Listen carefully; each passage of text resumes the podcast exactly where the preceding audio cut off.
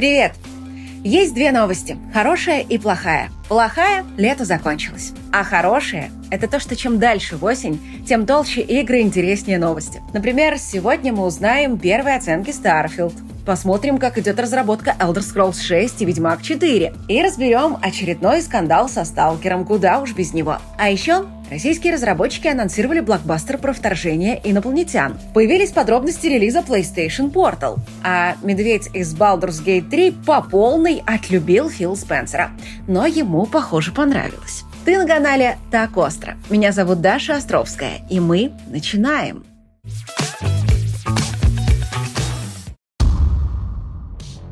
Bethesda наконец выпустила Starfield. Но, правда, не для всех, а только для владельцев премиального издания, а также тех, кто игру вообще не купил. Потому что защиты на игре не было, и она появилась на торрентах в первые же часы. И спрашивается, зачем тогда ранний доступ? Может, проще было игру сразу для всех выпустить? На самом деле смысл есть. Во-первых, в Стиме игре пока нельзя ставить оценки, а поверь, проблем там куча. Во-вторых, по нынешней политике Microsoft, игра на релизе должна оказаться в сервисе Game Pass, и это резко бы уменьшило ее продажи. Вообще, Game Pass для Microsoft постепенно становится все больше обузой, поэтому над ним начинают всячески издеваться – Сначала урезали халявную подписку за один бакс, чтобы бесплатно в Starfield не играли. Теперь вот релиз спустя неделю после торрентов. Помяни мое слово, следующему поколению Xbox этот самый Game Pass либо прикроют, либо сделают бесполезным. Потому что популярности он им не особо добавляет, а вот зарабатывать на блокбастерах очень так серьезно мешает. Ну да ладно, главный вопрос сейчас, а что там с оценками? А оценки, мягко говоря, неоднозначные. Разумеется, игра не стала провалом в духе Redfall. Все-таки это детище основной студии Bethesda. Да еще и топовый эксклюзив Xbox, в который, по слухам, Microsoft вложила 200 миллионов баксов. И все по отдельности там вроде крутое. Но когда наступает время делать выводы, многие обзорщики начинают невнятно мямлить, что да, это, конечно, блокбастер и все такое, но чего-то в нем не хватает.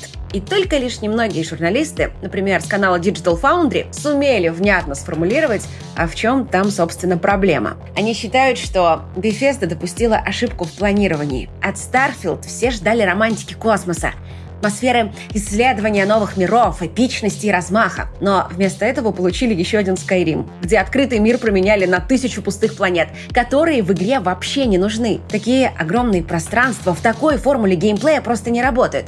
В итоге у игрока может произойти жесткий конфликт ожидания и реальности, потому что в игре про космос именно космос оказался самым слабым местом. Зато фанаты Skyrim и Fallout 4 наверняка останутся в полном восторге. Шутерную часть значительно улучшили, сюжет и прокачка также получились неплохими, а кривые анимации и уродливые лица персонажей наверняка вызовут приятную ностальгию по старым добрым временам. Но первые 5-10 часов в игре могут показаться занудными даже им.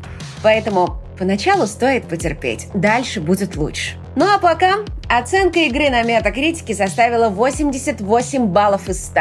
Однако среди тех, кто поставил низкие оценки, есть весьма авторитетные издания. Так, например, сайты IGN и GameSpot влепили проекту 7 баллов из 10. PC Gamer расщедрился и поставил 7,5. А один из местных судов в Соединенных Штатах может дать даже 12, но не баллов, а лет. И не Старфилду, а тому самому блогеру, который слил 40 минут геймплея игры. Да, такие вот жесткие там порядки. За видео по Starfield 12 лет тюрьмы. Хотя у него там еще стволы и наркоту нашли, возможно, это тоже как-то повлияло. К счастью, у нас за видео по Starfield не сажают, поэтому канал Так Остро прямо сейчас готовит разбор как самой игры, так и всей студии Bethesda в целом. Мы изучим как прошлые ее игры, так и перспективы Elder Scrolls 6.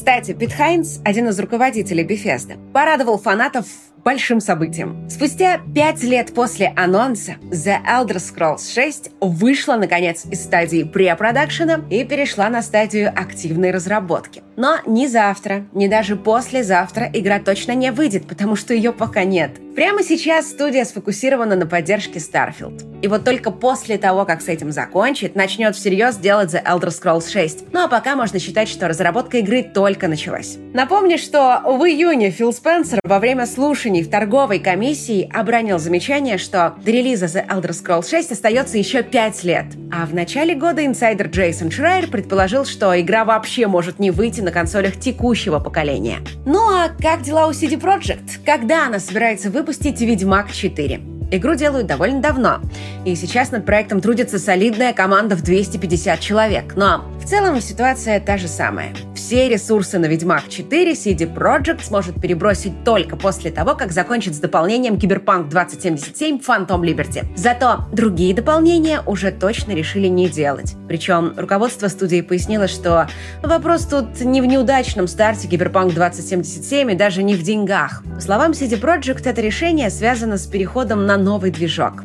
Их технические специалисты уже вовсю осваивают Unreal Engine 5, поэтому тянуть параллельно проект на движке Red Engine возможности просто нет. На разработку Ведьмак 5 и Ведьмак 6 студия планирует потратить по три года потому что технологии тогда уже будут отработаны, а вот на создание Ведьмак 4 времени уйдет больше. Так что, вероятно, стоит ждать его релиза в 2026-2027 годах. Эта дата удобна тем, что позволит игре выйти под занавес текущего поколения консолей, когда их аудитория будет максимальной, но затем заработать еще разок на ремастере для нового поколения. Соответственно, Ведьмак 5 выйдет не раньше 2029 года, на двух поколениях сразу. А вот Ведьмак 6 выйдет в 2032-33 году и будет, скорее всего, чистым next геном. Российская игровая индустрия все чаще радует нас интересными новостями. Например, студия 1С, авторы шутера «Калибр», анонсировала экшен про инопланетян. Судя по всему, по роману Герберта Уэллса «Война миров». Собственно, именно так он и называется «Война миров Сибирь». И да, боевые треножники там тоже есть. По сюжету, после начала инопланетного вторжения, герои игры бегут из захваченного паникой Петрограда на восток. И вот в трейлере один из героев оказывается на краю гибели в заснеженной тайге и уже готовится принять смерть от стаи волков, как вдруг животные избегают и появляется треножник. Его можно увидеть лишь в отражении глаза. Но если кто думает, что это обычный трейлер с живыми актерами, то нет.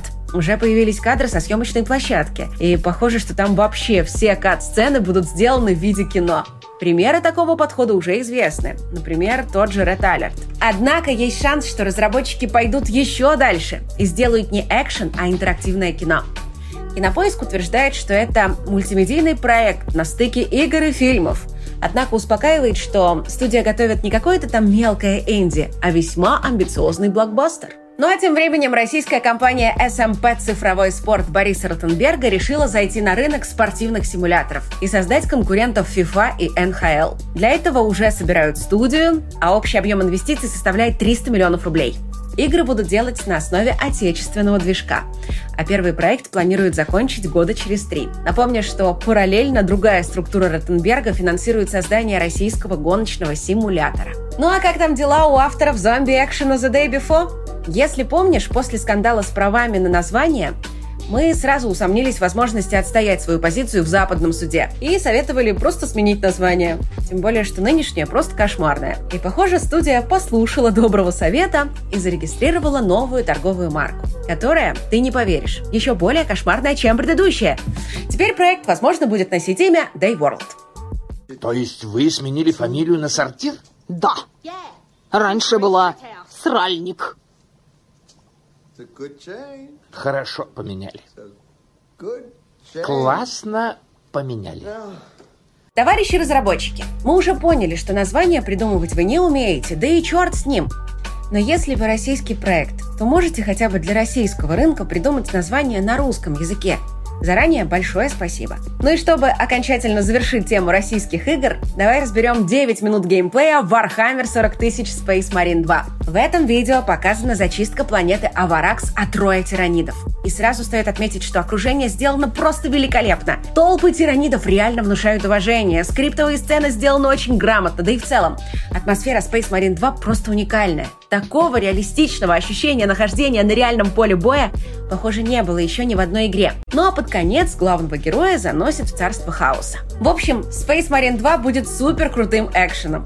Из сомнительных моментов можно лишь отметить боевую систему с упором на ближний бой. Во время мясных схваток сразу видны косяки с анимациями и с искусственным интеллектом ботов. Впрочем, студия явно копировала геймплей первой части Space Marine 2, так что, надеюсь, играться тоже будет хорошо. Но все же есть опасения, что разработчики повторят ошибку Atomic Heart, где игрока также заставляли ковырять врагов холодным оружием, а потом оказалось, что многие это дело страшно ненавидели. В то время как от шутерной части все были в полном восторге.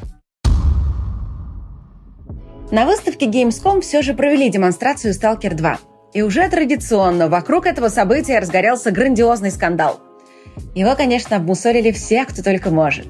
Но я хочу зайти немного с другой стороны – да, графика в трейлере оказалась совсем не такой, как показывали раньше. И все оказалось как-то ближе к той самой утекшей бете. И да, вся русскоязычная аудитория сейчас промывает косточки и проекту, и разработчикам, но все-таки согласись, игру ждали совсем не за графику. И если взять мнение максимально посторонних людей, западных журналистов, которые поиграли в демо-версию Stalker 2, то они, конечно, соглашаются, что да, все сырое, есть серьезные косяки по графике, игру надо еще много и много дорабатывать. Но в то же время отмечают, что Unreal Engine 5 тащит, и что в целом в технологическом плане перспектива у Stalker 2 есть. Вот с этой точки зрения новость о переносе проекта на начало 2024 года скорее плохая, потому что может получиться как с Cyberpunk 2077. В таком состоянии игру в ближайшие пару лет – лучше не выпускать. Но проблема в том, что наши игроки не будут любить игру с любой графикой и любым количеством багов. Почему? Кто-то скажет, что дело в политике, может и так. Но знаешь, наш сценарист жалуется, что у него от серии «Метро» были точно такие же ощущения, как от «Сталкер 2». А ведь впервые он с ней познакомился прямо на релизе в 2010 году, когда никакой политики еще не было. Возможно, причина в том, что первый «Сталкер» делали для наших людей – а вот «Метро» и «Сталкер 2» делали уже под западную аудиторию.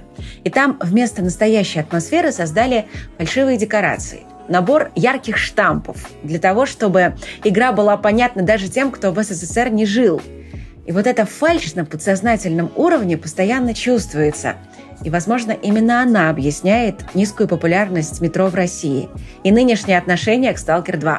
То есть скандалы свою роль, конечно, тоже играют – но есть ощущение, что отторжение проектов начинается на куда более глубоком уровне.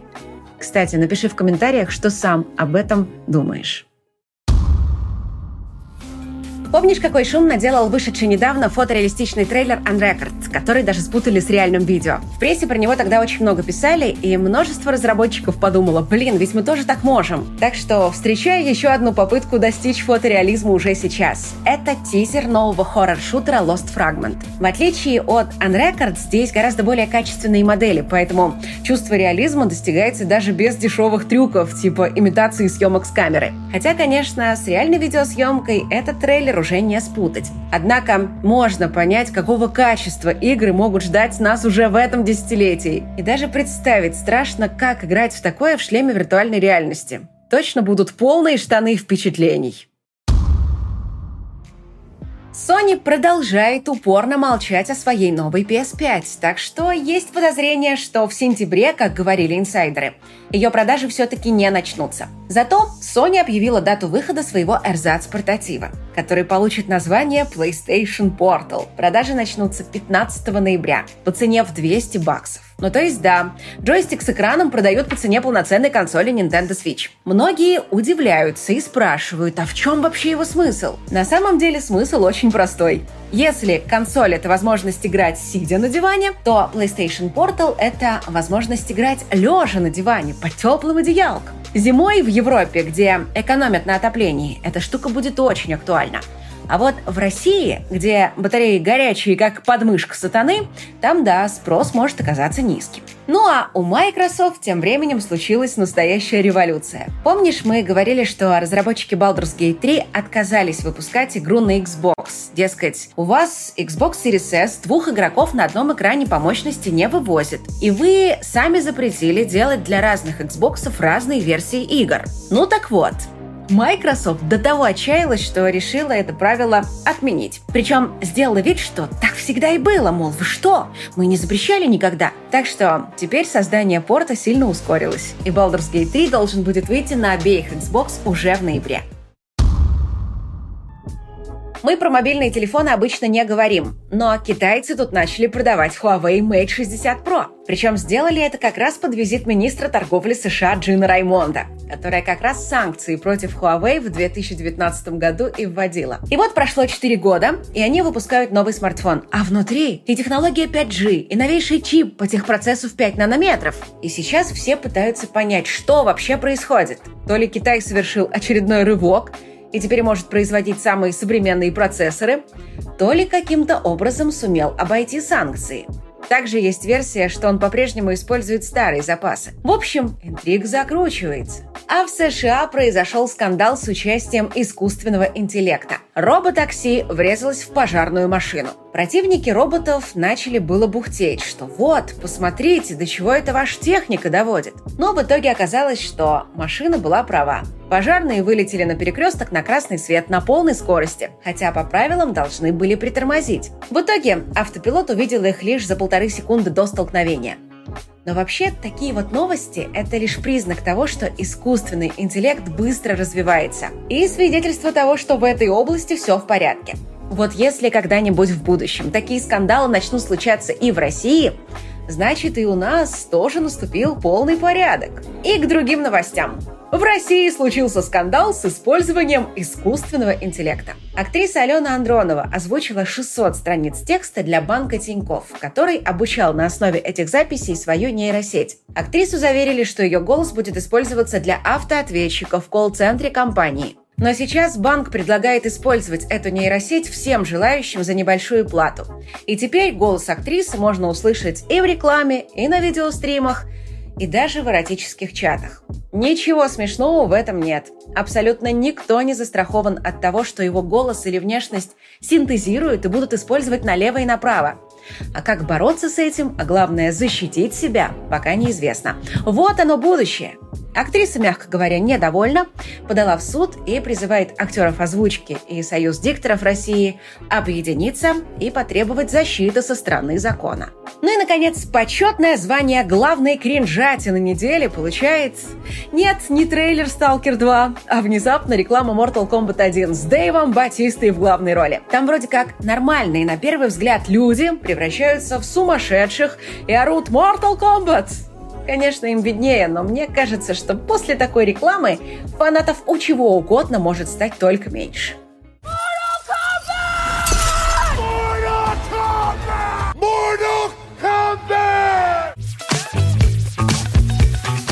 Ну и моим особо уважаемым книголюбам предлагаю опять убежать в какую-нибудь другую реальность и посмотреть, как там людям живется.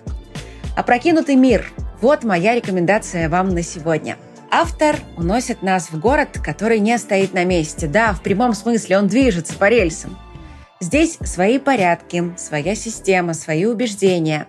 Очень круто, что при прочтении постоянно возникает подсознательное желание строить догадки о том, как этот мир устроен, угадывать какие-то моменты, каким-то удивляться.